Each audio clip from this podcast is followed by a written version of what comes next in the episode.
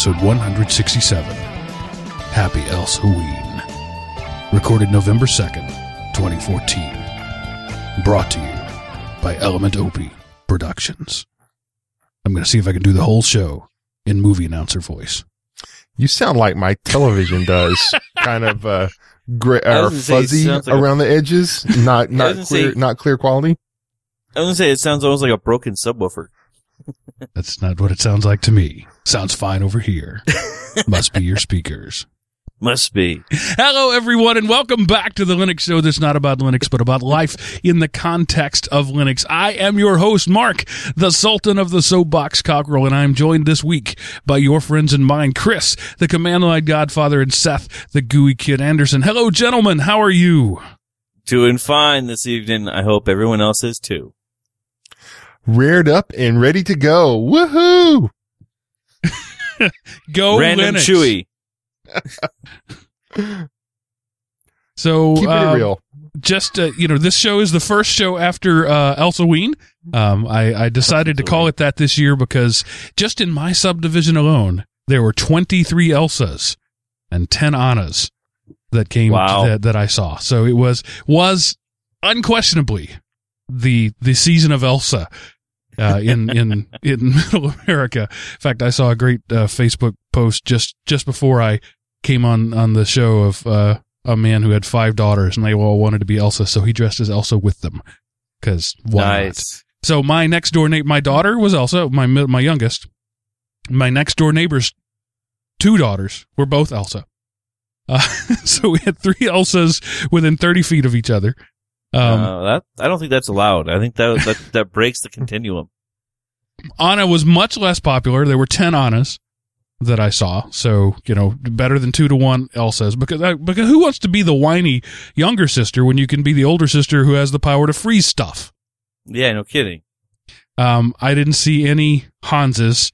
I saw two baby Olafs and one great big Olaf, which was me. Yes. Uh, to uh, to make my daughter happy, I dressed as Olaf, and I wanted to go, you know, uh, sort of reversal on it. Right? She's little, and and I'm big, so instead of the big Anna and the big Elsa and the little Olaf, I reversed it.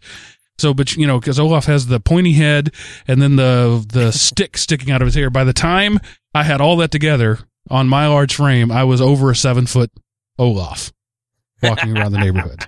Awesome. That that that's that's. I thumbs up you, sir. Well, you I know, had to I had to duck going through doorways. if you're with a little girl doing that, that's good. But like, you couldn't have walked around by yourself. That would have been creepy. Oh, So- but I did. I wore it to work. We had No, uh, because it was Friday and casual Fridays at work, and because of the Halloween, because those two things coincided, they allowed us to wear costumes at work. So I was Olaf, seven foot Olaf, all day on Friday, having deep conversations about timelines and objectives with people, and and it was so funny because people literally couldn't look at me. They would be looking at the wall on the other side of me having the conversation because they couldn't look at Olaf and have a serious That's conversation. hilarious. That That's awesome. absolutely hilarious.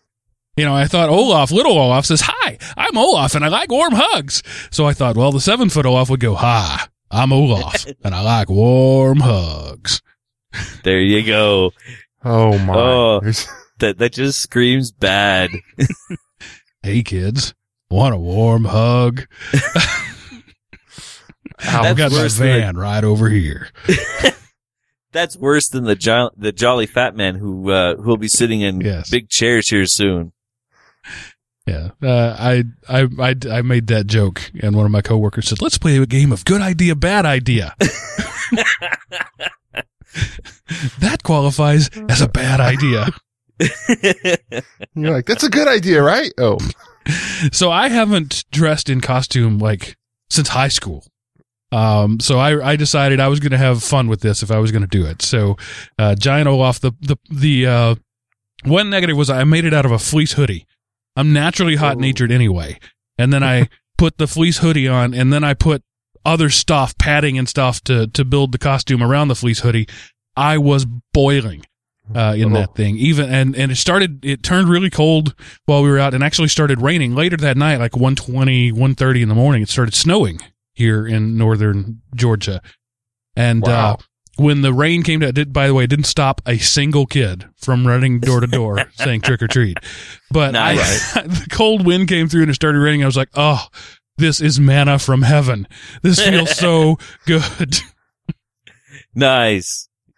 Yeah, we didn't have much of anything when it came for, but we had really bad winds for my, for our trick or treating, but the winds died down and it just was a nice 20 degrees outside. So we liked it. It was good.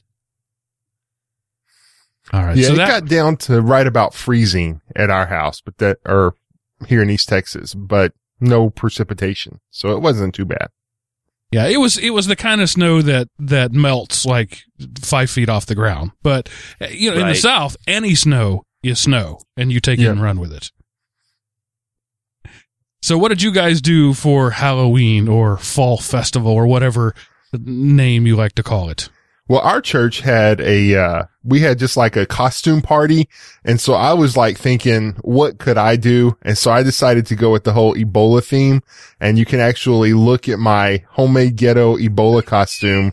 uh, you know, so I have my little survival pack and then, uh, you know, most of that stuff is you can buy at the hardware store and you can't tell in the kind of weird lighting, but that's a, uh, that's a mosquito netting around my head and, you know, and so that's like the camo pattern on top. It looks like a cookie, uh, in the picture, but that's what it is. And I actually won funniest costume. Uh, so yay, I won a Whataburger burger. Nice. So you had like your quasi hazmat suit going on. Uh, yeah. For those who don't see the the, the link there. But they'll be able to see it. We'll stick it in the show Yeah, notes. I'll post it up there. Yeah. And I, I There may post a picture of, of me as a Olaf, maybe. I haven't decided yet. I, I had a couple of guys, you know, laughing at me as guys are wont to do. And I said, I, I have no dignity. You can't hurt me. Go ahead. Yeah. Laugh away. Once I put this thing on, I pretty much admitted I have no dignity. I had parents taking pictures of me. Uh, just, you know, random parents on the street. Uh, it was such a hit. Um, what about you, Chris? Uh, I was the whole, uh, walking around, you know, with the kids and drive, and driving them all over and carving pumpkins and making scary houses and yeah, a whole lot of that stuff. How many but pumpkins did you carve? We ended up carving, um, anywhere between, what was it? I think the, the final count of pumpkins that made it from start to finish, we were at nine, including our two teals. But, uh, yeah, we, we lost one and we lost one and then one we cut into and it was, uh, probably shouldn't have been sold. Hmm. We had a couple of those. So yeah, but we ended up with about seven jacks. So it was a, a lot of fun. Um, me and my son were the last ones carving because of course we were crazy and did five or three hour carving marathon. Nice. But we yeah, we yeah. painted ours. It's faster and safer. Mix up some tempera paint, paint a pumpkin, call it good. Ah, takes away all the fun of carving though. My son's getting pretty darn talented with his carving with the, the cheapy tools that you get at can- at your local grocery store. So I think next year I'm going to buy him a, a premium grade set of carving knives and see how well he does.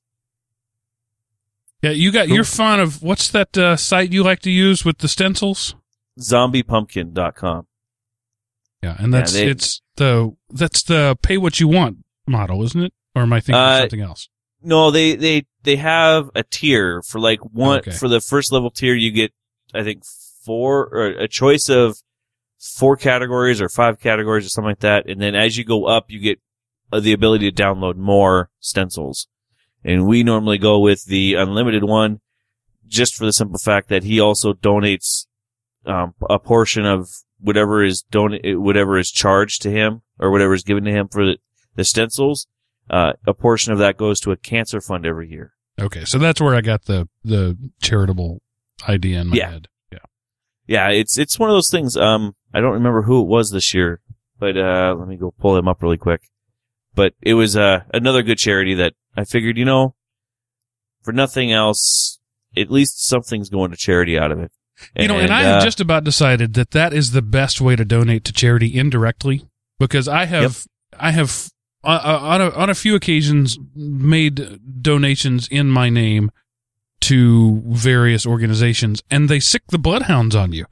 And you start getting calls and emails and, and letters about more donations. And, and it just really makes me not want to donate anymore. I always prefer to donate anonymously if I can. Any opportunity I can to give money without being known, I'll do it. You know, if I can stuff a hundred dollar bill in the in the bell ringer's bucket, that's better to me than to to to fill out a form online.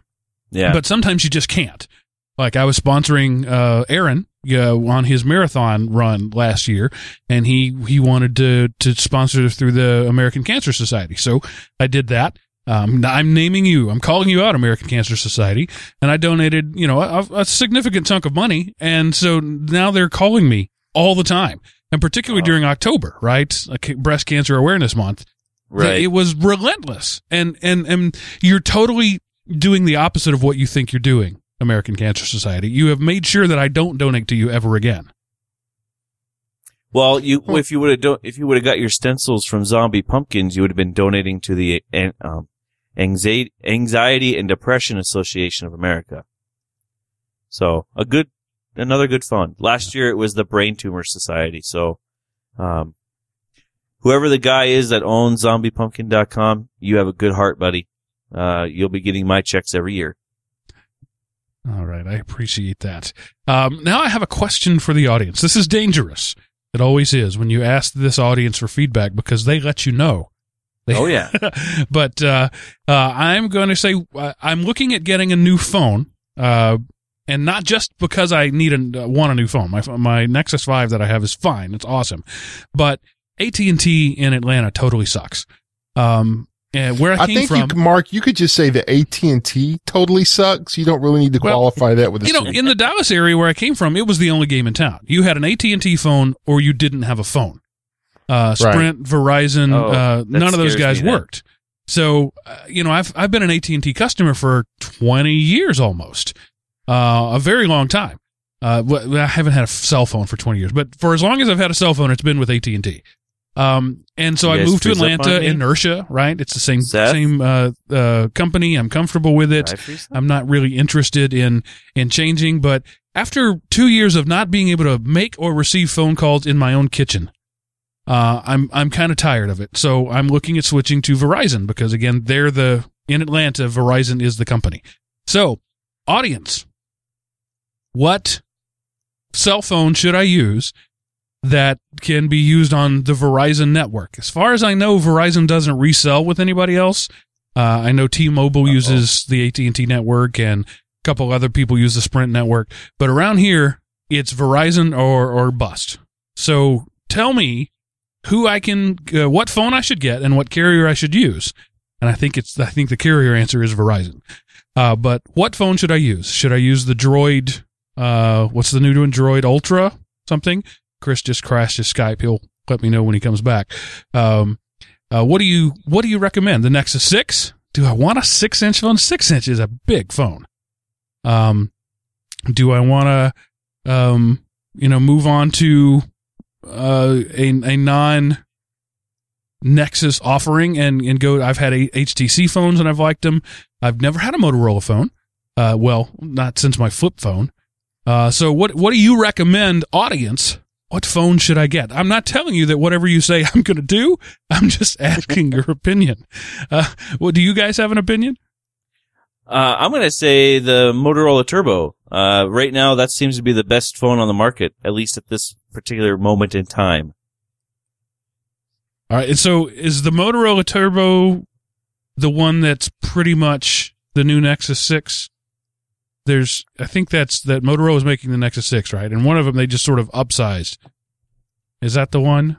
I think so. Um, that's because like last year they had the Motorola X. Um, the Moto Moto, X, X, yeah. yeah, and the Moto X was would have been my phone of choice, except for that they had a horrible camera. Um, the new one, the Moto X2, uh, they got a better camera, but they killed it. They made it the screen bigger, and then which of course then killed the battery life. So, um, you know, it's kind of half and half. So But the Droid of- Turbo is like a 23 megapixel camera, if I remember correctly. Yep. It's huge and it's front and back. So you have the same quality pictures on the front camera as you do on the back camera. Um, out of all the ones that I've been looking at, because my wife is due for an upgrade here in a couple of months, uh, I think that's the one she's going to end up going with because of the simple fact that it covers everything she wants and then some. They say the battery will last 48 hours. We all know that's a lie. Uh, Oh, yeah. but you know, that's okay. As long as it lasts more than 12 hours, I'd, or even 10 hours, I'd be okay with the idea. You know what I mean? I mean, as long as it lasts a whole day with, you know, and then of course you're going to have your jump points where you're in your car or at your desk where you could pop it in for five minutes. But they say that it's got that fast charge ability where you can Right. plug it in and 15 minutes gives you eight hours. So So my Nexus 5, I can get 16 hours. Uh, if, I mean, that's running it down to 1%. But I can Right. get 16 hours of regular use, listening to podcasts, checking email, that sort of stuff. And that's fine with me. Um, if, you know, if I can't find a place to plug in for 20 minutes sometime in the 16 hour day, I'm not going to blame the phone for that. Um, you know, and a phone that says it's got 48 hours of battery life, it, it doesn't. But let's Right. say it comes in at half of that. Let's say it's 24 hours. That's amazing. If I can go all night long, 24 hours and never have to plug in my phone, that's great. Uh, yeah. I don't really expect that, but you know, we'll see. But like like I was saying though, if you would last until you know from the day the time you woke up till the time you made it home after your commute, and you just Right. and that's when you plug it in, I think that's a win. Um, even if it lasts a little bit longer than that, from you know eye eye opening till till dinner time, I would be okay with. Yeah, and and the, one of the things that kills a phone more than anything else is weak cell signal. And being on AT Oh, and T and having a weak cell signal everywhere I go, this phone may last way longer if it had a good a good signal. Um, because what you if you don't understand how that works, if you don't get signal, your phone will actually crank up the power it sends to the radio and try to try to listen harder to use a ridiculously non-technical term. Um, and it'll try it'll it'll try to, to to home in on a weak signal by sending more power and actually digitally amping up the antenna which of course sucks down your battery. Now it does that in pulses. It'll jump up say is there anything that i can find right here no and then it'll go back down uh, and then it'll wait a little while and say, "Can I find a better signal than the crappy one I have right now?" And it'll reach out, and if it finds one, it'll switch off. And there's there's work that has to be done there. There's calculations that take place that takes Yep. battery. Um, and it'll try to, and it'll be spend all day jumping between weak cell towers or trying to find cell towers. So that'll kill a battery pretty quickly. And so anybody in Atlanta with an AT&T phone knows that's the way it goes. Unless you're downtown Atlanta, you don't have any signal. Um, certainly up north up here. I don't know down south. It may be better, but you know, in my office building, eight, uh, on the eighth floor, you know, so I'm hundred feet or more up. You'd think Yeah. it would be the optimum place to get a signal. I get one bar at best. Um, Wow. And and, here we're- and your and your company won't put a booster in. I, no, why would they? It's my I- phone. It's not their phone. Well, no, but you'd think that they'd put a booster in because you're you work for a hospital. You'd think they'd want Yeah, good coverage all their through their phones are entire on- building. All their phones are on Verizon. They work great. You know, they- I'm not sure. As long as long as their phones work on Verizon, they don't care Yeah. about my phone on AT and T. I guess the the thing I've I'm trying to get my hands around. I guess the ones all the amp or the um cell tower or the the cell boosters we get up here are multi.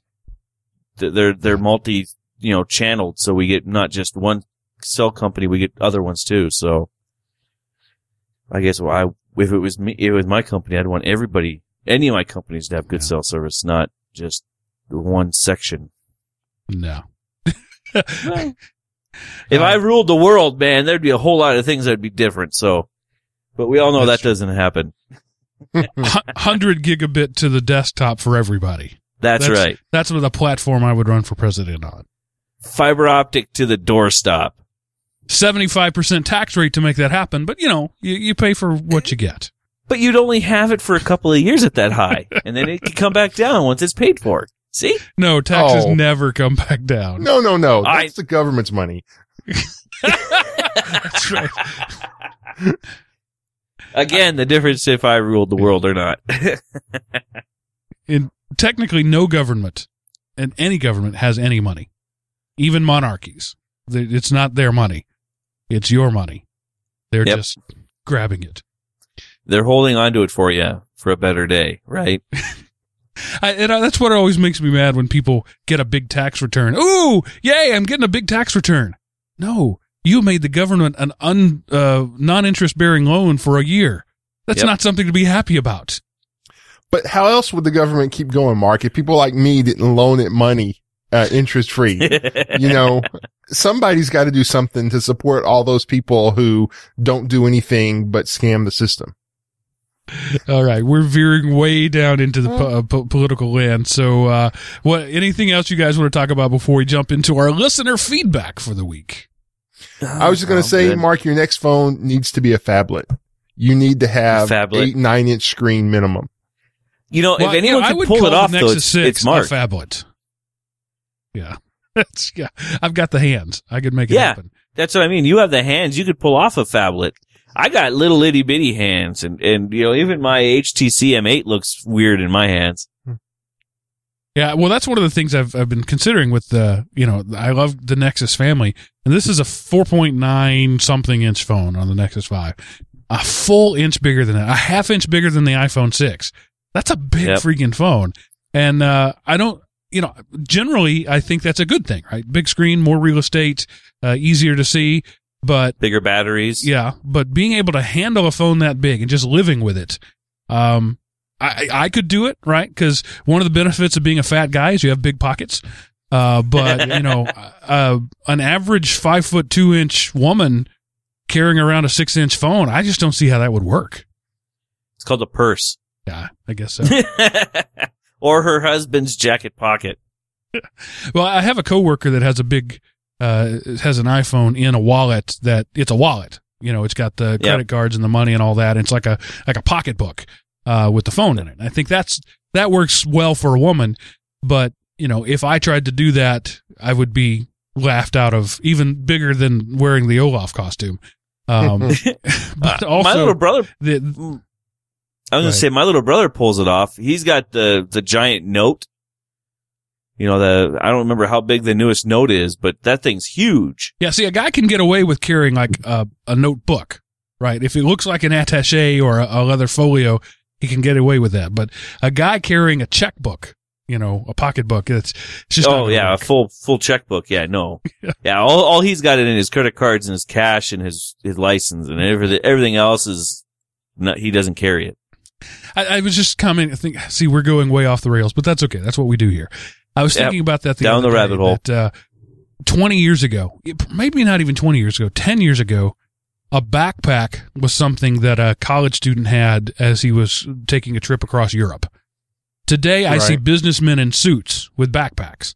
Yep. Um, partly because the backpack culture, right? We it started ten years ago, fifteen, maybe twenty years ago, as every kid had a backpack. They went through college had a backpack. Now, as an adult, you realize a backpack's a really handy thing to have. Um, and I've seen really nice, like leather backpacks that that are you know uh, attaché case quality, but they're backpacks. And I've I've thought about how that that has changed. It's no longer considered um amateurish to carry a backpack if it's a nice enough backpack. Well, And you don't see really a lot of briefcases anymore. Right. It's gone from the briefcase to the backpack. which is a much more functional device. The Right. backpack is much handier than the briefcase. It just took us a Or while one to of get those- there. It, it, it kind of went through the messenger bag for a while. Yep. I would say the messenger bag is. I see. I still see a few of those every once in a while up here. Yeah. So we had to go from briefcase to messenger bag to backpack. Um, and I, I love the backpack. It's, it is a, it is a, a, a force multiplier. You know, it is a great way to carry stuff. You don't feel the weight. You have both your hands free. And Yep. I'm, I'm glad that it's making its way into the business world so that I can wear a suit with a backpack. It, it's still not all the way there yet, but it's getting there. Of course, I work in the tech industry. So we, we, I don't know what if I'm, I don't know if I'm going to uh, right in saying we lead the way, but we certainly, we have a different, we have a way of our own. So I don't know if a lawyer could be seen in court with a leather backpack, but certainly in the IT world, it's commonplace Yeah. these days. Well, that's because IT people carry so much more gear, not just paperwork, but gear. You know the, you know screwdriver kits. I mean, I, I still carry three different screwdriver kits, a, a crimper tool, and all sorts of other tools that I don't ever use on a day to day, but in that off chance where, oh, I just need to pop that thing open and it's fixable. Yeah. So I carried a me- Leatherman on my belt every day for 15 years. It's best tool ever. Yeah. It went from being a huntsman's tool to a technical tool. All right. Moving on to our listener feedback. Nige comments on programming the hard way. It says, Hi, Mark. Your tale in episode 164 about creating a database the hard way in your early programming days rings so true with me.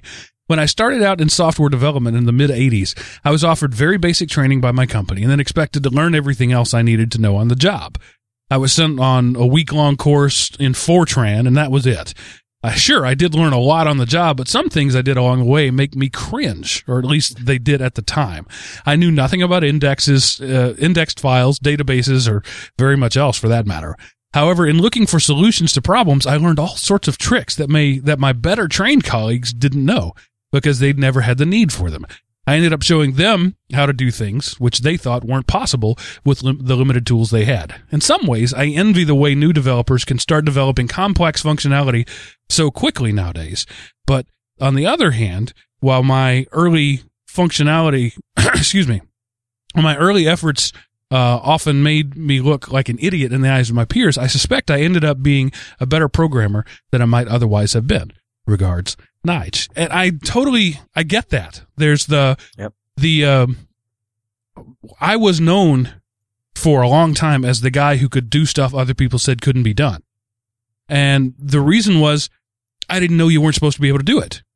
I had a problem. I had a set of tools. I figured out how to solve it. Whereas a quote unquote well trained person will look at the problem, look at the set of tools and say can't be done and stop right there. Yep. So I think it does benefit you. I mean, you got sometimes you have to unlearn what you learned in school. And sometimes school is good for breaking the bad habits you learned before you got there. I think there's a we need a balance of both, but the the journeyman way of doing things, the the um apprenticeship model that we had in this country, well, long before it was a country that we had in the world for for so many uh, centuries, um, has gone away, and we we no longer have apprentices anymore. At best, we get interns, and I agree. I think we've lost something there. I Yeah, totally I would go with agree because a lot of times you learn by doing and you, you attempt stuff because you didn't know it's not possible. And maybe you can't reach that top thing because it truly is impossible, but you can get so much closer than anyone else ever did. You know, when I was learning in technology, everybody said, Oh, just, you know, just format, reinstall the OS. But instead I chose the hard way of trying to fix what was there. And then I became known as the guy.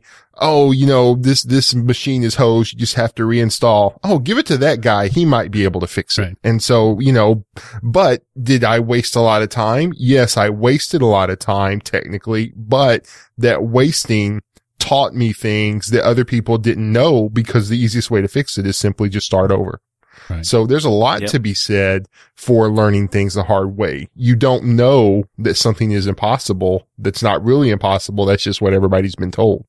Some of my best learning came at uh, midnight the night before a paper was due when I had accidentally hosed my machine and the labs were closed and I didn't have any other way to type my paper. Uh, so I had to fix it. Yep. You know, those, those kids today are missing that step. Uh, yes, they can get started a lot quicker. Um, but they don't know, you know, it's, it's the thing that's horror, uh, disaster movies like to, to make fun of. Nobody actually knows how our stuff works anymore. The, Right. you know, the zombie apocalypse, apocalypse, the, the electromagnetic pulse, the whatever, um, nobody knows how to, to, to make a basic two stroke engine anymore. I mean, there's a very small subset of, of the population who knows how to do that. Uh, we all know how to, to crank our 12 cylinder engine, not really six cylinder, drive it to the gas Right. station and put gas in it, but we don't know how it works. Um, Try to make some gas. right. yeah. Take a Uh, lot I'm, of I'm beans al- to power that car. Sorry. I was gonna say I'm an, I'm also with you guys. I'm another one of the hard knocks learners. Um, I don't know how many times I, you know, failed a paper because I experimented with my computer a little too much the day before, or you know, insert I- horrible I- I- story when that here. happened to me, I figured I was dumb enough I deserved to fail in Yep. that situation. That- that's the way it works. You know, if you're silly enough not to have backups and you go playing and you blow something up, yeah, you're you're stuck. Yeah. So yeah, okay. The the what what's interesting is is we're moving along so far that you can't go back to the basics every time. The, as Yep. things improve, you got to start somewhere, right? And to have a kid learn basic transistors before he starts programming is just ridiculous today. Basic Oh, yeah. transistors are solved now. You can run down to Radio Shack if you can still find one uh, and pick one up. It's called Or Amazon. you can, you can order one from elementop.com slash Amazon. Right. If you need a basic transistor. So it, there's it's just a uh, an artifact of advancement. Event at, at some point you can't go back and learn the basics. You have to learn where things are. And and like Knight says, people can get up and running so much faster. I mean, literally with the press of a button, you can have a lamp stack in the cloud on Amazon servers ready to go. You don't have to do anything else. You don't have to build a server. You don't have to choose an OS. You don't have to do anything. You're just ready to go. yeah, it's a push um, button society. and Welcome that's amazing. Jetsons. but it also means that that a lot of programmers don't understand the stuff their code is running on. Yep. Yep.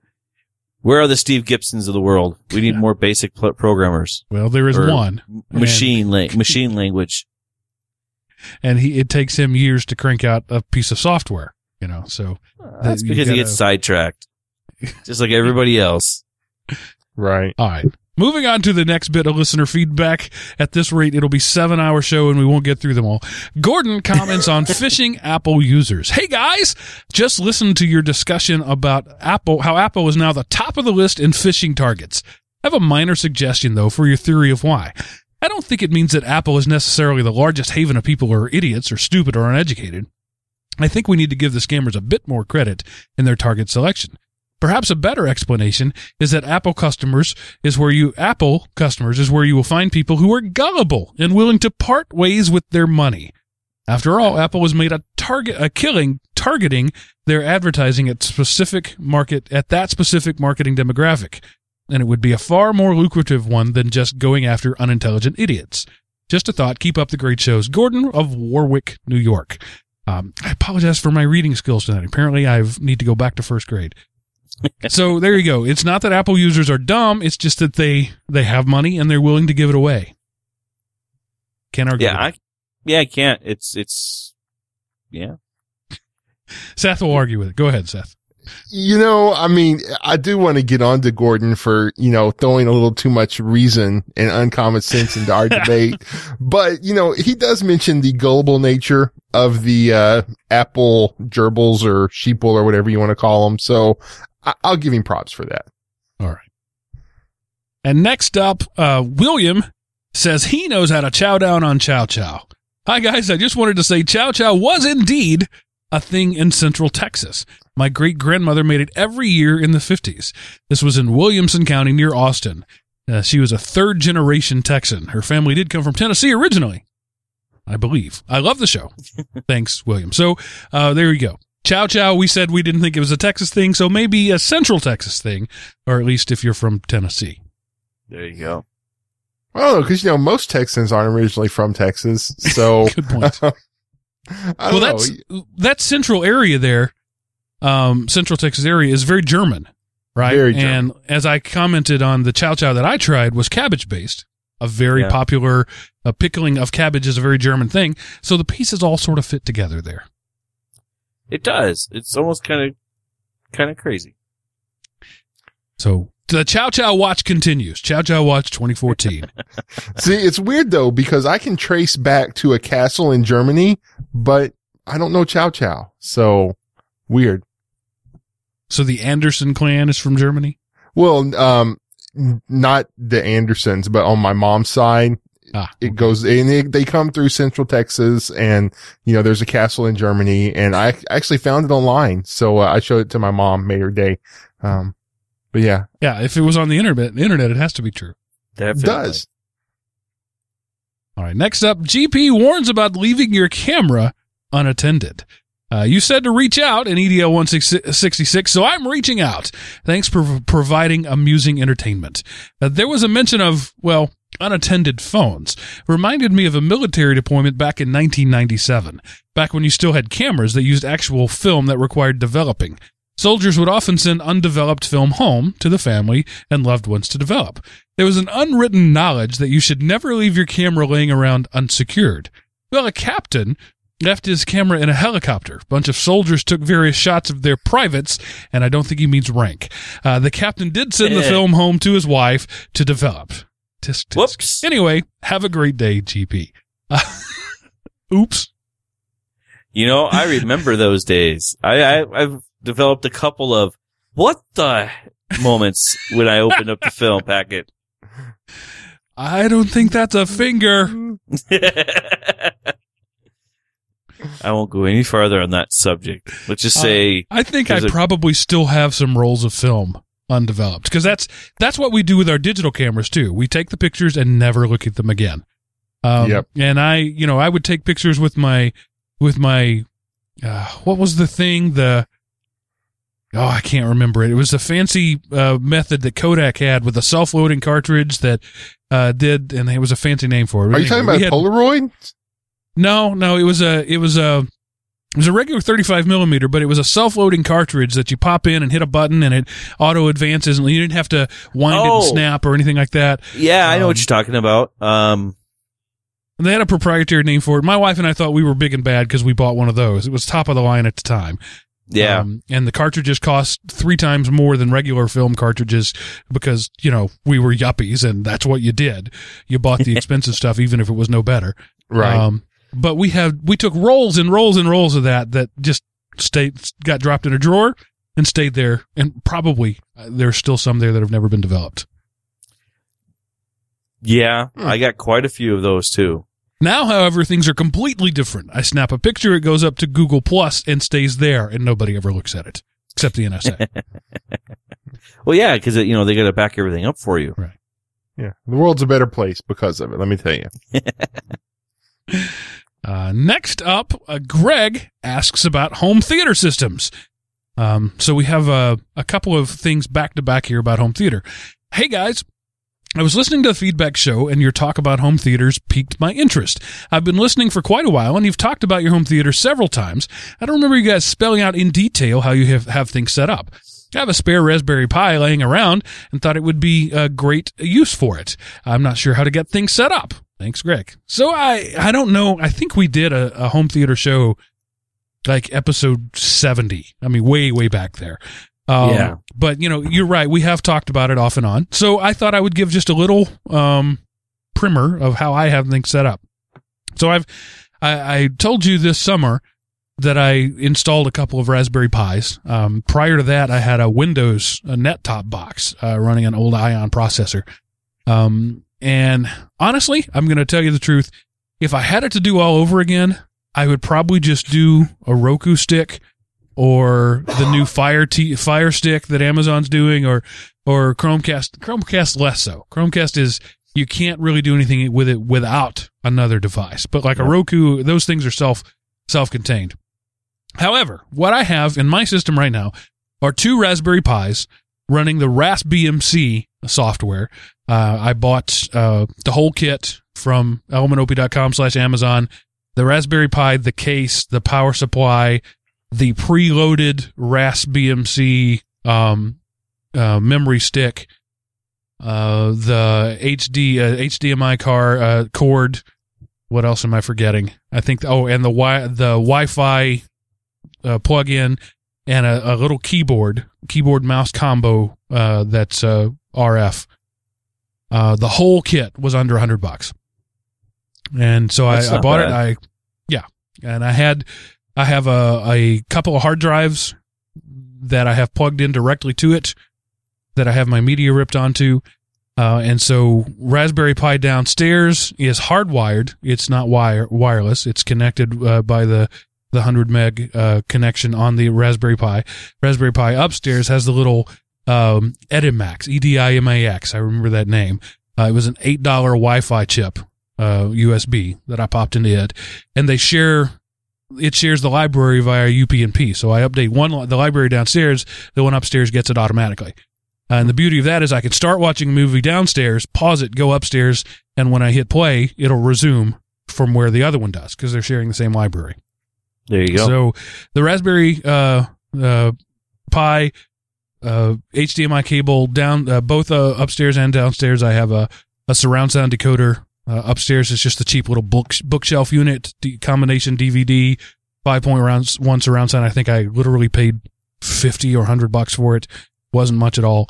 Um, and so that's that's my rig. Uh, so everything goes in the Raspberry Pi. It uh, it stumbles on true high def content. Uh, when you go 1080p, uh, it'll stutter a little bit. 720p, it's fine. That could be the cheap cables. You know, the monster cable guys will tell me if I buy their thousand dollar cable, uh, it'll work better. Um, I think it's probably the uh, the hard drive connection more than anything else. I don't think it's actually the Pi's inability to do it. I think it's the inability to move that much data that quickly over a USB uh, 2.0 connection. Uh, I, that's my guess as to what the why it stutters. But for for everything else, it works fine. I have a Plex plugin, uh, a Plex server rather, uh, on another computer on a, on a uh, because I needed more beef than the Raspberry Pi could handle. It reaches out also via UPnP, grabs the same library off the XBMC or the RaspBMC box, and serves that up to our tablets and my phone when I'm out, and web interface and that sort of stuff over the internet. Uh, all of that together, you know, I paid. I think I, I- bought the the lifetime subscription to Plex for I think it was a hundred bucks. Totally worth it. Um, and uh, that's that's my that's my setup. Uh, I rip everything as soon as I get a DVD. I rip it.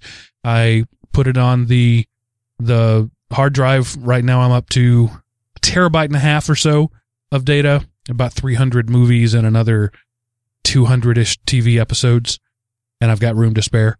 Uh, so that's that's what I've got. Chris, what about you? Um, I'm fairly similar to that. Uh, but my, my house is all, uh, Roku units. Um, I put a Roku in every, on every TV in the house just for the simplicity of things. Um, I'm playing with the Chromecast because I found a super cheap sale on it. And I think what I'm going to end up using that for is when I go to people's houses and we want to watch something off of my collection because it's or it's tied through my phone. So then I just plug it in and it's done. Uh, but other than that, everything goes through, um, a, uh, a little access. I have my PF PFSense router that does all the, the switching for everything and it's going over, uh, 802.11n to everything. But, uh, I'm finding out that the Roku units kind of choke on, uh, anything that's over 720. And I'm thinking that's more bandwidth to the units than anything else because if they're hard lined, they work brilliantly. So, um, I'm actually debating on running cable down to all the Roku units because they just work better. Copper will beat wireless wire radio any day. Oh yeah. Well, I, and I understand that. And th- this was never a permanent solution when I put Right. these into place. They were, I wonder if this will work. It's only, what did I end up spending on the three Rokus? I think I ended up spending, uh, what, hundred and ninety dollars for all three of them. Um, so for 190 bucks, I got to try three Roku units and they all can stream at the same time. Uh, I, I'm not having any issues with Netflix or Plex, you know, coming off of my little server. Uh, the only thing I did find out though is I'm not sure where my choke point is if I have the Plex server running on one machine, but the library in the other.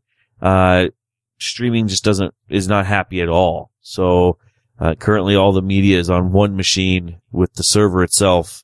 Uh, and that will probably be changing here as soon as I can squirrel away enough money to upgrade my NAS box. Yeah, so I went with a um I want an appliance type interface. Yep. Uh, and I, I literally at this point can hand my universal Logitech Harmony remote. It's worth the money, people. Just buy one. Um, to my six year old, and she she knows what to do with it. She she swipes swipes the screen away because it's a touch screen. She pushes the watch a movie button. Uh, things flicker and blink, and all the inputs go right. It comes up to the uh, uh, BMC interface. She arrows down to the movie she wants. She clicks the play button and it goes. Um, you don't have to spend that much money to have, because in order to do that, you have to have a, an infrared sensor as well. and then you got to be able to program your remote with uh, to match the infrared sensor that that you can. I bought. It's called China Vision. You can pick one up for literally. This is not an exaggeration. Four dollars on Amazon. Um, wow! And free shipping. I mean, it it takes six weeks because it ships out of Shenzhen, China, and that four dollars is their year's salary. Uh, but it, but you can pick one up, uh, for, if you want one from the States, uh, I think you can, if you're a prime customer, you can pay maybe $12 and get one the next day.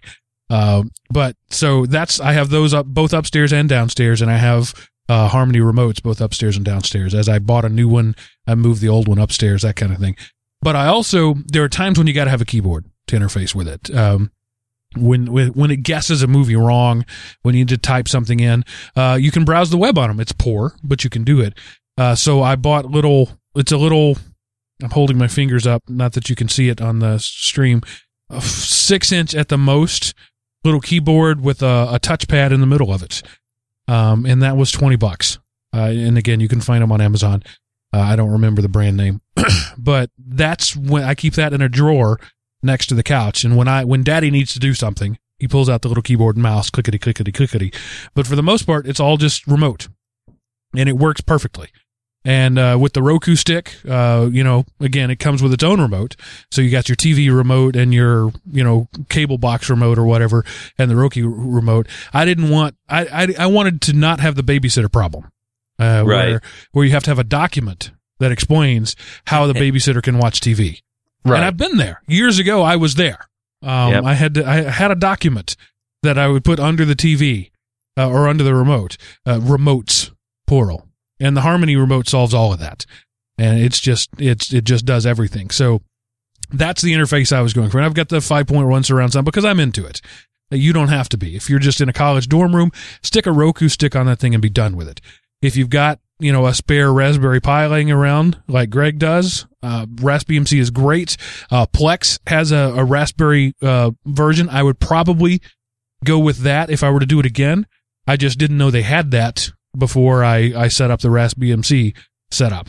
So that would be my recommendation today. Uh, get a Roku stick and stick Plex on it, or get a Raspberry Pi if you want a more DIY thing and use the Plex server on it. Because uh, I think Plex is doing it best right now uh, in the in the industry.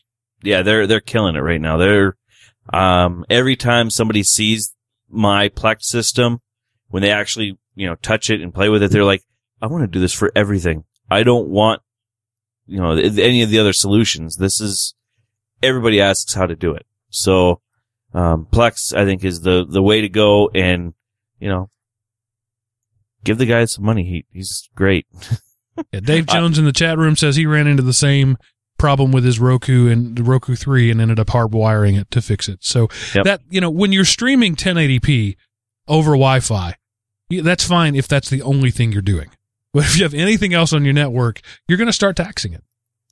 Well, and like I said though, when when I'm streaming, you know, all three Roku's can be streaming at once, but when we fire up one of the the Blu-ray rips, that's when we've we, it's pretty much forget about it. If they're yeah. DVD rips, they're fine and and in my opinion, a, a DV a Blu-ray rip is not significantly better than a DVD rip.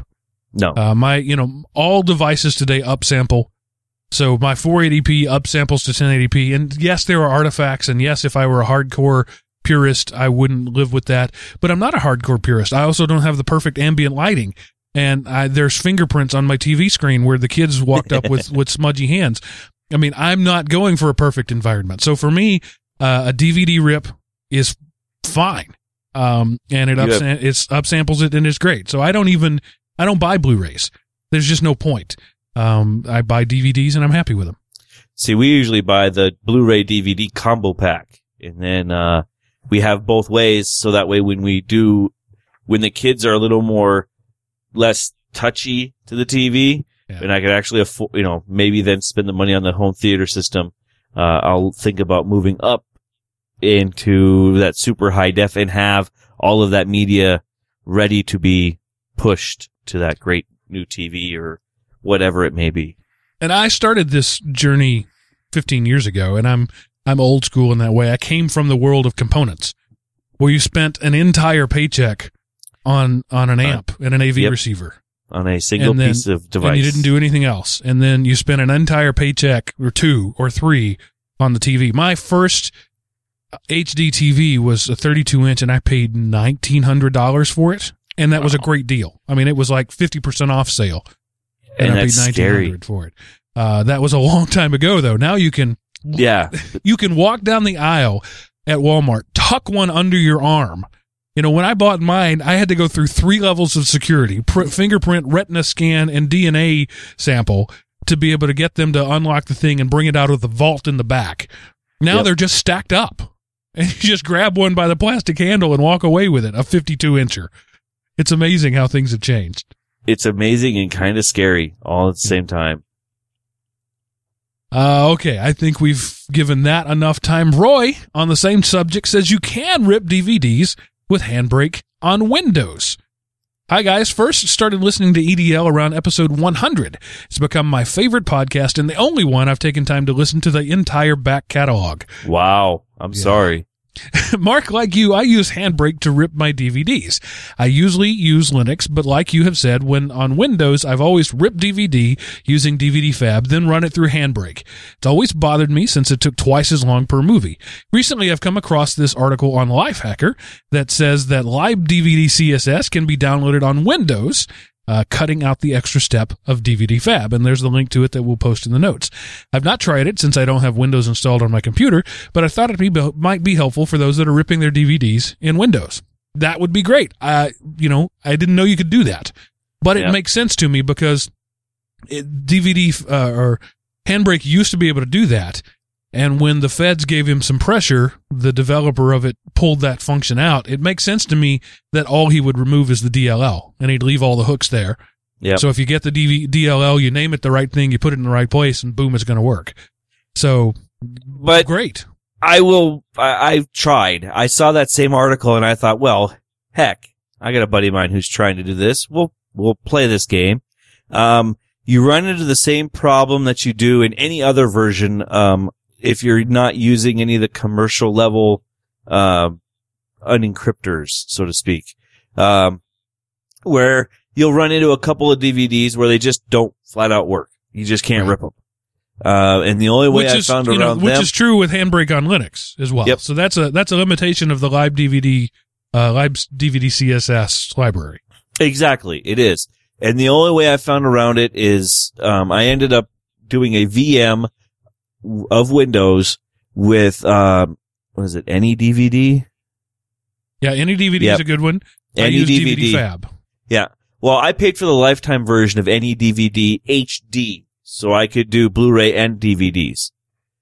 So that's the way I ended up working around. On the ones that just do, will not flat out rip in, in Linux, I throw it in, in into my my virtual machine and do it that way. It slows it way down, Yeah. but I'm guaranteed to have it then. Carb M1 on the in the chat room says he uses the libdvdcss version uh, on Handbrake on Windows and it works. So that's good. That's good news. Um, but like Chris, I'm at a point now where the only time I find one that can't work with Handbrake is not going to work with Handbrake anywhere. Yep. So that's when I go to my Windows box and, and bust out DVD Fab. Um, any DVD is good. I've used it. I, I just fell on DVD Fab because I like the interface better. Um, and uh, and it's always free for ripping. Yeah. You, th- it's got a bunch of other features that you have to pay for, but the basic DVD decryption is always free on DVD Fab. Uh, so what I do is I rip it to an ISO and then I feed that ISO to Handbrake. Yep. Um, and it's uh, it's an extra step. It takes longer, but for the latest uh, Marvel's movies, all on Disney, uh, or probably you know the when the the Transformers movies, whatever those the new blockbusters come out, tend to be the ones, and uh, and they just don't work, or they'll it'll get five minutes in and stop and think it's done, um, and that's just because it's using a more advanced decryption. And of course, I can't do anything HD because uh, Yep. DVD decryptor HD isn't free. So there you go. You know, and then the other thing I found out is that there are some that use um, actually, it was a couple of really old ones that I found that I just could not rip, period.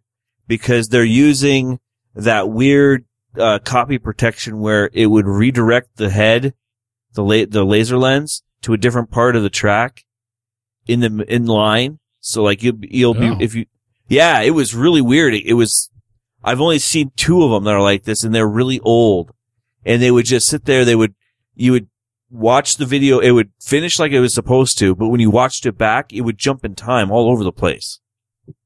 Yeah, Yeah, that's So- a, th- I have found that as well. You know, I, I always test them, and sometimes you'll get that. You'll you'll start at minute one and then jump to minute fifty, and then go to minute seventeen, and then the minute sixty three.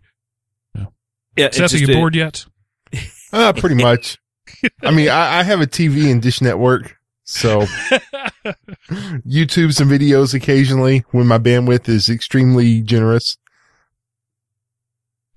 All right, so that's it. That's uh, enough about uh, wind, uh, home theater weekly.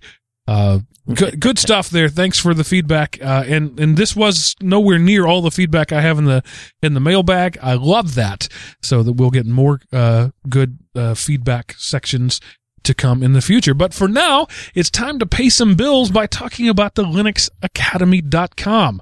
Um, I don't just do it because they pay the bills, but that's certainly a good reason to. Uh, LinuxAcademy.com is a place designed to take you from being a guy who knows some stuff about computers to being a guy who knows how to be a Linux administrator. And as we've done, we've done tons of news stories in the past about this. Linux is where the the market is heading right now. It's it's good to be a Linux admin in today's hiring market. Uh, and you can if you're if you're a uh, a baker or a candlestick maker or a butcher and you want to move uh, to Linux admin, you can't go to a better place than linuxacademy.com where you start with their step-by-step video courses uh, and and not just the video, but you got the PDF study guides. You got the amazing lab platform where you can have up to four machines running at one time, interacting with each other live on the web uh, with with logical host names. Uh, you get uh, uh, the practice quizzes. You get a lesson browser that tracks everything. You can do things a la carte, and it'll pick up track where you where you want to go. Uh, or you can use their their courses and and uh, which is really the way to go. It's a start to finish sort of thing to go. And right now they've got two new courses that you just rolled out. One is deploy and manage OpenStack on Ubuntu Icehouse. It's 100% complete and ready to go. And they've also launched a Git and Git Lab start to finish. So if you want to know more about Git, um, you got it right there. So it's more than just Linux. They're branching out uh, along the other stuff. And their latest uh, feature that I just think is so amazing is the learning plans feature. It allows users to sec- set your own daily availability. And based on what you've set, it'll create a study plan for you. Learning plans will give you lessons and quizzes and labs. And They'll tell you what to do on what day. And it'll even send you email reminders that you have items due. And then based on your avail- availability, it'll give you a projected completion date of the course and even some extra time included for studying.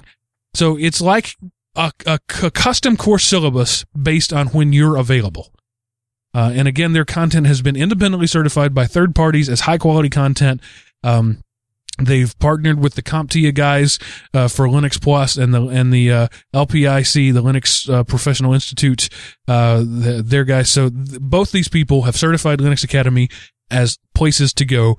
Um, and now they're doing all the, the great, uh, uh, Amazon web stuff and, and, and all the open, um, stack stuff. It's just growing all the time. And you're going to get this amazing stuff for 25 bucks a month. That's the most you can pay for a monthly subscription. So give them $25, poke around at it for a day. See if you like it. Or not a day, for a month. Look at it. See, see if you like it. And I know you're going to. I'm confident in that.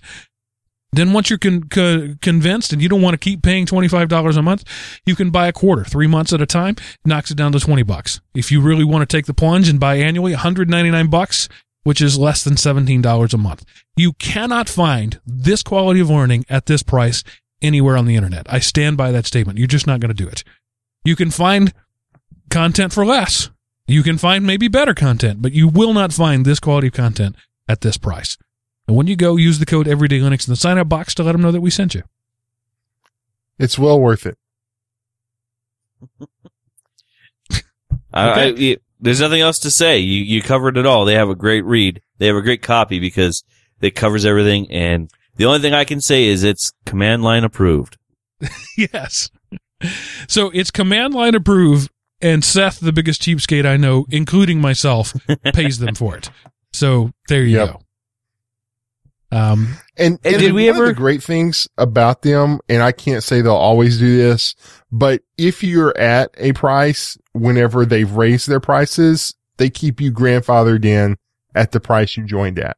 So That's again, I don't know that they'll always do that, but they've done that so far. Well, and more than if good they, content, they're good people, yeah. and and that that makes me makes my heart feel good every time they write me a check. Did uh did we ever get anything from uh oh what was her name about doing a Linux? Yeah, Jen for doing a, a Linux one. The things are happening behind the scenes. There's nothing to report yet. We But, can just say yes. there's it's it's happening. That's all I wanted to know. I just wanted to make sure it was going to happen because I think that's Yes. going to be awesome. So the the idea, Jen Wike Huger, who was on a few weeks ago, uh, is an open source writer who wants to be a Linux geek, and so I said on the show, you know what, this would be a natural fit for Linux Academy. So I put the two of them together, and uh, we're working some stuff out, and we will surely have some feedback about that in the near future. Cool. Uh, and I told her to be brutally honest. If she hates it, I want to know that she hates it. Um, if she loves it, I want to know that too. All right, on to the news of the weeks. Week. Weeks, really, because this is some stuff from last week that we didn't get in there. Starting with quantum computing. Yes. Um, you know, of course, the, the, the promise of quantum computing is like instantaneous answers to impossibly complex questions. But there was a historic first that happened in the realm of quantum computing. Uh, quantum software has, was actually ran for the first time. And this story came out last week, October the 23rd. Um, just the first bit. The first piece of software to show the potential of quantum computing has finally been run on a wheel, a real machine some 20 years after it was dreamed up. And it's called, um, Shor's algorithm.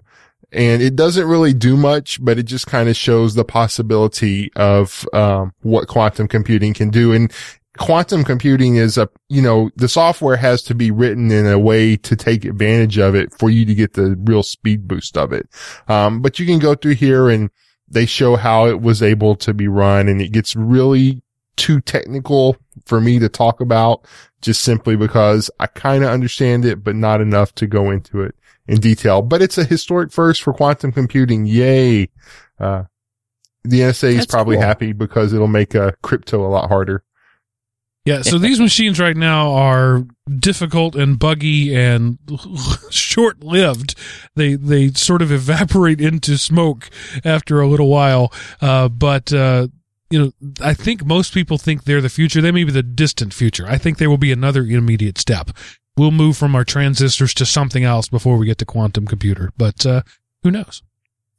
It'll be cool when it happens. I've been wrong more than once, even today. uh, so, you know, voter fraud. It's the election day is uh, this week, and uh, we're always concerned about voter fraud. So now you don't have to buy votes; you can just program them. Yes, uh, this story comes out of Chicago and, um, this guy went to vote and he realized every time he marked a thing for a Republican that also a, a vote would be counted for the Democrat as well. And, uh, he took it to the attention of like the election judge and like they did something to let it go through the way he wanted to. But and don't get started on the whole liberal versus conservative. That's all the Democrats do. I don't want to hear that crap because both sides are probably doing it. Just this is one where the machine malfunctions because of course I know nobody would cheat, but the machine was malfunctioning in the Democrats favor. Um, and it was just, you know, as we go more and more to, um, you know, electronic voting, the way this machine is set up, and if this is the way electronic voting works, I'm happy because it prints out a paper copy. And, you know, you just need to look at that paper copy and make sure that what you wanted is what actually made it on the paper. So it's just one of those things you got to beware, um, what you're doing. Yeah, every time I've ever voted electronic, that's how it went. You uh, you voted, and it registered your vote and then it printed out and then you put your printout in a in a locked box. Right. And so at the end of the night when they're tabulating votes, the machine tells them one thing and then the humans count the other and they've got to match up. Uh, so that that's good. But if you're not paying attention and the machine votes a way that you don't intend to vote, the paper doesn't help. So you, Right. there's still you got to have that human element. And I've said this many times before. Any any uh, computers make things more efficient. They also make cheating more efficient. Uh, so I don't think electronic voting is a bad thing, but I think you've just gotta you gotta be better than the guys who want to cheat. And uh, and I think internet voting will always be a terrible idea. Definitely. Yeah. I know. Uh, I think it was California experimented with that, and didn't even didn't even get out of the the experimental stage, and they realized, oh, this was this was bad. Um, so I don't think we can ever. I mean, we can't secure bank websites or even simple browsers. How could we ever trust that to electing leaders? It's just a scary thought though, isn't it? Yeah. Talk about a, I mean, a man in the middle attack would be awesome for if, if you Yeah. were doing voter fraud, you know, all you have to do is change one every 10 votes and in an, uh, you know, or Yeah. one every hundred votes. And in an election where, you know, it's 51, 49 that can swing it the other way. Um, you know, it, it's a, it's a scary thing. So, uh, you know, but then again, driving to work every day is a scary thing because the only thing that separates you from a car doing 100 miles an hour are these two yellow lines. And, you know, here's, and this is just a pet peeve of mine. I'll pull over on the shoulder and let somebody pass me. They will still go over into the oncoming lane of traffic to go around me. It's like, why can't you stay in your lane? Um, anyway, uh, because somehow, you know, a yellow line will pass within two inches of a car coming straight at us. But if I'm going to pass a car, I got to move halfway across the road because, you know, I don't know. I guess they couldn't see over what they were texting because they were holding it off to the right. um, but anyway, so yeah, just be Seth careful. bringing the rant this week. That he is. I hey, gonna say, y'all spent like man, four years talking about theaters. I just wanted to talk.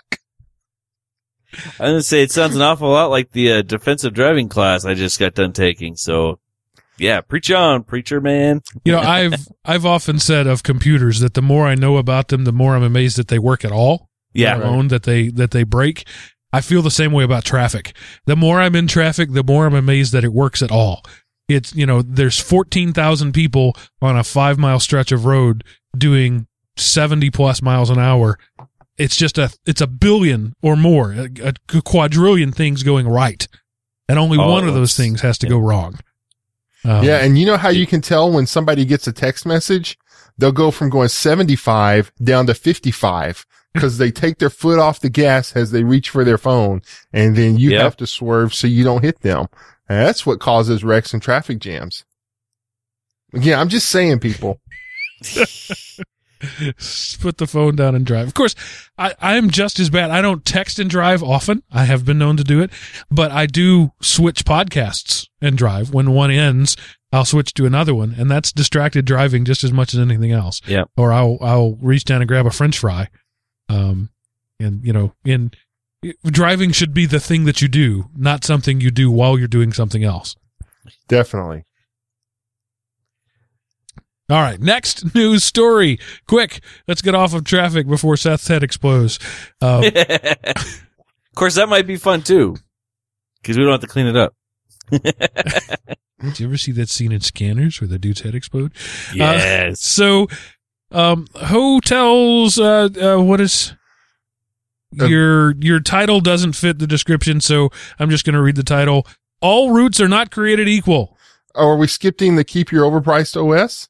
Oh, did I? Yeah, but no, we can Yeah, do the, one. okay, all routes we'll come not back to it. Okay, all routes are not created equal. Um, we've talked about this story in the past, but there was a um, this a study released by Northeastern University proved that booking sites, depending on how you um, search for a fare, uh, what website you're coming through, or even your browser or computer type, you won't be you won't be presented the same price for the exact same room. Um, as if you were using some other ways to get there. Um, you know, and again, we've talked about this before, how, um, some companies were like, if you had an Apple computer, they charged you, they showed you more money. Um, but you know, and the thing was like Orbitz as well as, um, cheap tickets. Uh, you know, you go there and if you go there, uh, one way, you know, you clicked on a link over here, it was only like, say, a hundred dollars a room. But if you search for it another way, it was $120 a room for the exact same thing. So your browsing habits, um, as well as, you know, like what site you're a member of can affect how much can affect prices online. And as advertising gets more targeted towards you, it'll probably only, cause if you're going to go there anyway, why not, why don't they get a little extra money out of you? Yeah, I've seen this in my own experience. Uh, absolutely, that where the same hotel would be quoted different prices, not on different sites, but on the very same site. Yeah. I've seen it happen. And Yeah, yeah, and so, you know, there's been ana- anecdotal evidence before, but, um, this was a study by Northeastern University that, um, put this out and they found it, you know, as well. So, you know, who knows? Maybe there's a certain, you know, they'll come out with a list. You know, if you like these four pages on Facebook and then use Safari with cookies enabled, you know, you can save 10 bucks versus just going there in Firefox, Right. you know. One of one of my things that I've taken to doing is at least one of my searches is in a, a Chrome or Firefox private browsing window. Right. um, where they don't get any data about me. And almost always that price is the highest. It may not, it may be exactly the same, but if there's any variation, it's the highest. The, the more they can get, a, the more information they have about me, the lower it'll be in, in my experience. And, and it's usually, um, 5% or less difference. Uh, but, you know, there is a difference there. That's interesting. Yeah, most of the time, and I don't want to to, to make rep, misrepresent it and say it's all the time. Most of the time, it's exactly the same. But the couple of times I've seen it different, the the less information method cost me more. Huh. I'll have to try that next time I look at booking a, a room or a flight. Because everything I do, I game it. I just want to find the most efficient and the most effective ways to do everything I do, and so I turn I turn everything into experiment. My kids get mad at me because I turn everything into an experiment. Um, Aw. You know, well, here's the question. If they're giving it to you for $12 less because you're logged in, how much are they making off of that information? So that you've Oh, figured, figure they're making at least 13 or $14 because they're not Yeah. going to reward you, um, just out of the goodness of their hearts. They're, what they've done is they've broke their income into multiple income streams. We get so much from them and then we build this data that we can aggregate out to the advertisers for our sites. So, yeah. you know, there just you go. say moo as you pass through the doors. Yeah, you decoded it. They're gonna. There's gonna be some black men in hoods coming to find you, Seth. Yes, but see, they'll Look go out. to my house and I'm not there. Uh, okay. Uh, have you ever been miffed as a an open source lover that you can't buy a machine without Windows on it unless you pay a premium for it? yes. Um, Dell will actually charge you money to sell you a machine without Windows on it. Isn't well, that stupid? Uh, the Italian Supreme Court has said no more. Yes, they, um, they issued a judgment that bans the so-called Microsoft tax. So basically, if you buy a computer and you don't agree to the end user license agreement for the software on it, you can get a refund for the amount of that software. So I think this is pretty cool. Um, that, and I, it's going to be pennies. They're Yeah. going this. What I think this is going to show is how drastically um, Microsoft cuts prices for these people. They're going to say, "Fine, we'll refund you the difference," and it's going to be thirty-eight cents per license, right. something like that. Yeah, it's not going to be a whole lot. Bec- and you know, and this is what's weird is like, what about all the crapware that gets bundled in that they get paid to bundle in as well? You know, are you going to get a refund for that as well? Or is it just going to be for the OS? But I think it's pretty cool. Um, and again, this is just, this is reported on the Free Software Foundation's, uh, blog. Uh, and it's just um, the Italian Supreme Court. So, you know, it's not worldwide reaching here, but maybe it's just the first of many, um, Yeah. places where this will happen. Maybe this is the first of many as well. How dumb do you have to be to pocket dial nine one one while you're breaking into a house. Yeah. Now, just to let you know, um, there's a video that plays on this website. So, you know, turn your speakers down or just, you know, don't be having them cranked up or you're listening to something. So anyway, I just wanted to let you know that. But yeah, these two people were arrested in Roswell, New Mexico because somehow you know, a part of me just wants to cry BS on here because I don't know how you pocket Yeah. dial 911. Um, but I suppose it's, po- I just think, you know, if we were still doing the periodic table, this story would have been all over it. Well, Um, no, I, I can, I actually can see that because on most phones, particularly dumb phones, um, there's a one button speed dial that goes to 911. oh, okay. Uh, even smartphones, the lock, uh, screen will often have an emergency, Emergency. call. On Android, it Yep. doesn't go straight to 911. Uh, but maybe on the iPhone it does. But assuming these guys had like burner phones that weren't smartphones, I could totally see them accidentally dialing 911. Um, and I once left my wife a 45 minute voicemail of a car ride, uh, because I butt dialed her. Uh, so I could totally see this happening. But what makes this even better is they were discussing the, the intimate details of the robbery they had just pulled off. yes. And so the police sent a patrol car to the address that they were talking about and found out that it had been uh burgled uh i guess that's a good word and then so they were able to uh track these people down and arrest them and of course they claimed that uh we didn't do anything wrong you overheard um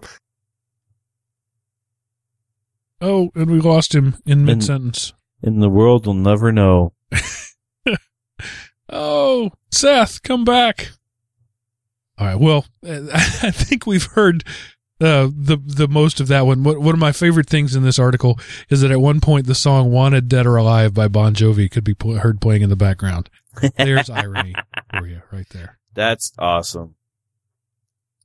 And now you, dear listener, are singing that song as well. You're welcome. Yeah. I, I'm I'm one of those unfortunate but lucky souls that I don't get very many earworms to stick in my head. Yeah. Um, but the ones that are always the worst are the Moni Monies. My, you've probably heard the old song. This is the song that never ends. Camp Yep. song the kids used to Yep. sing. For my wife, she can't resist that song, and so all I have to do is just hum a few bars, and she will punch me.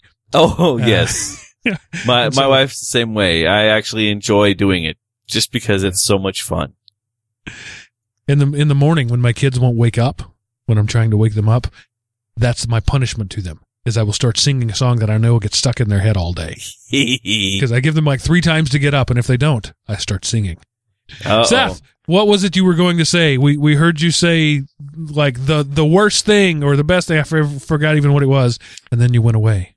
Um, I'm not really sure, uh, we're lost in there, but, um, I kept talking because I didn't realize the call had dropped till I was at the very end. So, um, I don't, I don't know Anyway. at what point I dropped out.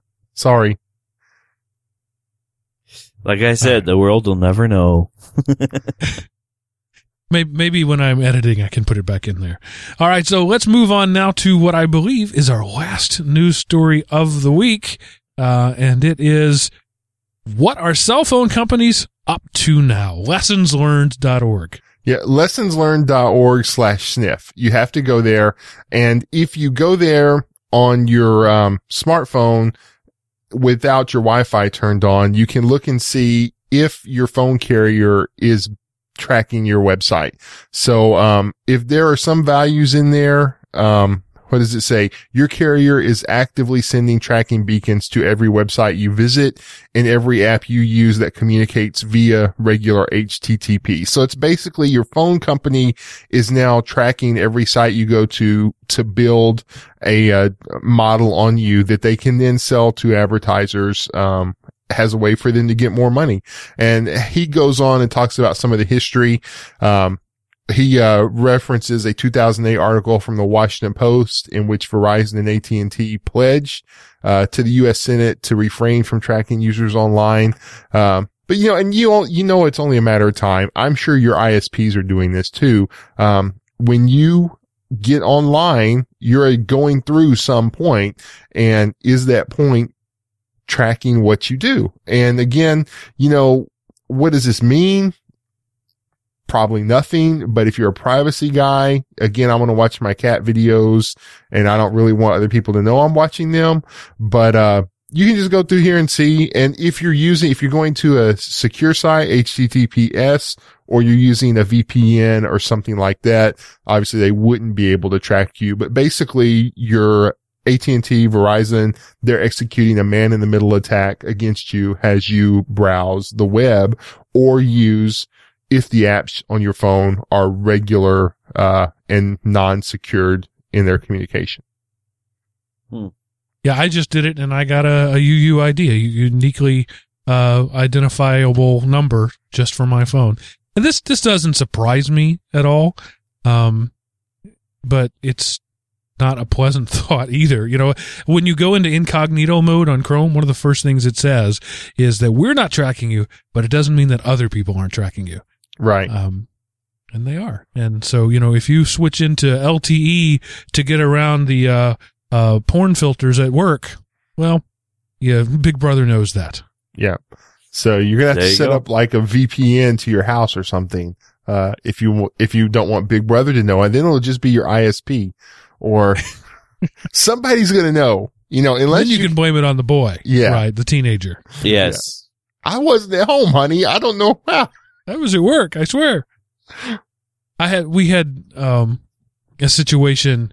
I, I'm going to be very vague about the details, but there was a situation where somebody was using Chrome at work and using Chrome at home and had the, the two browsers set to, uh, sync with each other. Yep. And so the porn history at home got logged on the work machine and trouble ensued. Oh, I could see it. Um, we uh, eventually uh, somebody was able to prove that that was what was happening, uh, but you know it, then the burden of proof was then on the on this person to to prove that that they did not browse porn at work after hours, you know, which so don't do that, people. don't do that. Oof, that would be rough. I wouldn't want to do that, be in that I mean, person's shoes ever. If, if you're a consenting adult and you're browsing porn at home, there's nothing wrong with that. That's not illegal. Uh, morality, we can argue, but it's there's cer- certainly not illegal. Uh, but if you have any possibility that that could be uh, recorded on your work computer, you, you could have some splaining to do, Lucy. yeah. Oof. Definitely not where I would want to be. All right, Wow. Seth, what were you going to say? No, I was just, No, just I don't have words for that conversation. Um, that's just unusual, you know, and you know, and people, I- I can't really say anything. I don't know what to say because anything I say is going to start us down the rabbit hole rather quickly. So, I mean, the best thing to do is just not browse porn. Right? We can make a blanket statement there. Right? And say that's the better best choice to make. But as a consenting adult, that's your right legally to do so. But it's also the, your employer's right to fire you for doing it at work. And if you can't prove you didn't do it at work, oops. Yeah. So I guess the takeaway from this is watch, browse porn on a browser you don't use every day. So have a porn only browser. Um, That's right. I guess, I guess that's the and takeaway. don't log it. You could pri- pri- private mode, people. Incognito mode. That's why they built it. Literally, it was built for porn. We Yep. all know this. yes, we do. It is a porn browser that way. Seth, what happened this week in history? Okay, this week in history, uh, October the 30th, 1987, in Japan, NEC releases the first 16-bit, which is the fourth generation video game console, the PC Engine, which is later sold in other markets under the name TurboGrafx 16. I remember that. Yes. Hmm. The joys of that. The joys of that. So this was this was a console. This was not a software engine, as the name says. It was a it was a console device. But yeah, I remember the TurboGrafx 16. It was Yeah. on the market for like one Christmas season. Yeah, well, I think in Japan it was called the PC Engine. So that's, Right. that's the, that was the Japanese name. Fun stuff. All right. And while Seth has the floor, what do you have this week to decrease my productivity so that you seem like a better employment option? Windows 93. www.windows93.net. It is, um, this is pretty cool. Somebody put, um, you go there, it shows micro, and of course, just so everybody knows, there was no Windows 93. Um, Oh, so it's like a flash based interactive thing. right. Yeah, It shows it's kinda you, cool. It shows, you know, some of it, like the solitaire actually works. I just got a blue screen. Awesome. Cool. Uh, click on Hydra. That one is probably the funniest one. So there's several on there, uh, you can go through and look at. Um, but you know, it, it's just, it's kind of neat. Um, you just go there, look and play around. It's only in your browser, so it doesn't resident. You're not doing anything to your computer, but I never got a blue screen on mine. So kudos to you, Mark. Uh, code red. Oh, that's awesome. Cut off one head, two more rises. Virtual girl. Of course, we got to try that one. What happens there? Nothing, as far as I can tell. No, she appears there. It takes a little bit. And then nothing. Yeah, and then she just stands there. She's, Yeah. You know, because no geek could ever get a girl to talk to her anyway. So this is this is true to life. Right. Um, a pretty girl that ignores you. Yeah. Uh, but anyway, I just thought it was kind of cool when I came across it and, uh, wanted to share it with everyone. Windows93.net. Tro- totally not a virus. Dot trust me. Dot I'm a dot dolphin. I could totally see files like that on Windows 95. Oh, and I clicked it and my whole machine literally crashed to the ground. but the, those icons are still clickable. That's the cool thing. This is fun. Yeah, Seth, this will in fact lower my productivity. Oh, you can move the girl, virtual girl. You can throw her around the screen. How'd oh, you I didn't that? try that before. Just clicked on her and moved her. Yeah, doesn't work for me. Well, She's maybe broken. only after you do the dolphin thing. Because once you do the dolphin thing, they all become uh, physical links. You can throw things around the desktop. They have physics to them.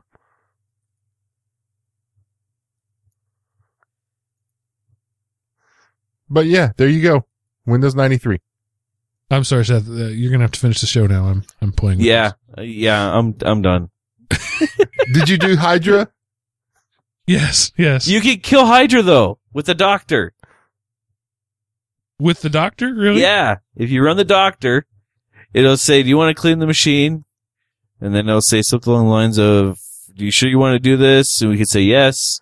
It says, uh, "Give me your credit card number," and you say, "Never mind." And it says, "Oh, I was just testing you." Ha ha ha. Are you sure? Yes. And then all the virus, all the ones that are viruses go away. Oh, Oh, cool. but the, the dolphin thing is still there. I didn't get the dolphin to launch. When I double clicked it, everything you you must not have HTML5 or something. Anyway, Well, no, all the other stuff's working, but that one isn't. what a Oh, this is awesome. I am totally going to bring this into- site up. I'm going to bring this site up for, uh, I I have a conference with all my tech people. I'm totally bringing this site up. Gooey Kid wins. Yay. Oh, and if you try to shut it down, it all, it all gets all wonky. At least mine did. Mine went all, Okay, so that's the one that does it then. I thought it was the dolphin that did it. It's the shutdown that does that. Or maybe they do both do the same thing on mine. could but yeah, be. those that's when they become physical objects. You can click them and throw them around. huh. Okay. this is scintillating listening, I'm sure. Sorry, audience. We just went down a rabbit hole. Oh, yeah, this is Um, a horrible rabbit hole. yeah. Windows93.net. Darn Check it you, out. Seth. I have a hey, new one. I am going to break all of my coworkers. This is going to be awesome. You get that achievement unlocked for a million people that didn't come up whenever I first found this site. So, you know, this site is at least changing somewhat. So who knows? Maybe there'll be more to it. I can only wonder what, uh, Windows 93 Service Pack 1 will bring. Active desktops. Watch TV on your desktop. You remember that? Oh, It was like yeah. a little TV frame that you could play real video in, and it like never ever worked because you were on a 33k modem. And you remember when Real Video I remember it. was an awesome video player? Oh yeah, it was the best. Mark Cuban wrote that, or bought the company that wrote it. One of the two. I thought he did broadcast.com. But he was before broadcast.com was was real player. They were the s- one and the same for a Oh, while. I, I did not realize that. All right. Uh, this is the part of the show where I tell you how you can reach out to us and tell us how boring it was listening to us play with Windows 3, 93.net for seven minutes on the show. Uh, elementop.com. Use the contact us button at the top of the page. That will send us a nicely formatted email that gets priority in my inbox. If you want to do it yourself, if you're a rebel and you want to use your own text only browser, maybe you want to send us an email from Windows 93, um, you can do that at edl at elementop.com. If you want your own voice to appear right here alongside mine, you can call 559 I am Opie anywhere in North America. It's a free call. Um, you can call it anywhere in the world, but it's free in North America. Leave us a message and we'll play it on the air. We love to hear from you. Uh, keep the feedback coming. Um, the best thing you can do from us, uh, short of giving us money, money is awesome. But uh, if you're not willing to do that or not able to do that, the best thing you could do for us is tell other people about it. Um, I know it's painful to ask this audience too, but if you can log on to to um, iTunes and leave us a rating and a review, that would be awesome. If you're unwilling to do that, whatever, however you get the app, whatever uh, you however, however you get the show, whether it's Stitcher or or Dogcatcher or whatever, anytime you see a rating thing, use it. Uh, tell people about us to install uh, a podcatcher on your great aunt's computer and make her listen to to uh, Everyday Linux, whatever you want to do. And if you're interested in T-shirts, if you want me to do like a Teespring thing, were we on the show before that? I don't think we were on the show when we started talking about that. So Teespring is this thing. It's not new, but I just recently discovered it, where it's like an Indiegogo or a Kickstarter for T-shirts. You uh, you have a T-shirt design, and you you put it there and say 100 people or 50 people or 75 people whatever um, uh, sign up and you you go in and you quote unquote buy a t-shirt but you don't get charged until the goal is met so say i put it at 100 uh, nobody gets charged anything until 100 people buy a shirt and then they print the shirts and sell them and because you're buying them in bulk like that they're cheaper so if you went to our site at zazzle.com and bought a t-shirt they're super expensive they're nice shirts but but print on demand is very expensive. So we were talking about doing something like that. So let us know if you're interested in a t-shirt. If I get enough interest out there, I'll go ahead and, and have a logo commissioned and, and get something done and uh, we'll try to do a t-shirt thing like that. Uh, but I need to know if there's interest. Uh, let me know and we'll do that. So there you go. Pseudo, send us an email and let us know uh, what you think. Uh, Chris Seth, as always, appreciate you being here. Good listener out there, bad listener too. We love having you around. And uh, this, you're the reason we do this show. And so thank you for being here with us. And for now, I'm going to say that ends this episode of Everyday Linux.